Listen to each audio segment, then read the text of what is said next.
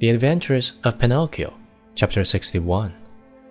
Pinocchio weeps upon learning that the lovely maiden with azure hair is dead. He meets a pigeon who carries him to the seashore. He throws himself into the sea to go to the aid of his father. As soon as Pinocchio no longer felt the shameful weight of the dark collar around his neck, he started to run across the fields and meadows, and never stopped till he came to the main road that was to take him to the fairy's house. When he reached it, he looked into the valley far below him, and there he saw the wood where unluckily he had met the fox and the cat, and the tall oak tree where he had been hung.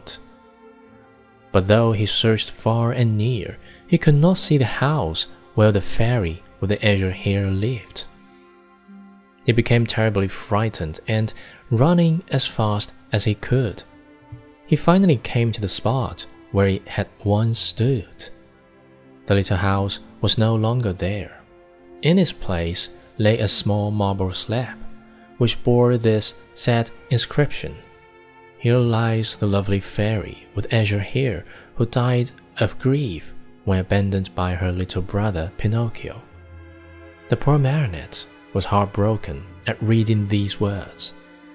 He fell to the ground and, covering the cold marble with kisses, burst into bitter tears. He cried all night, and dawn found him still there.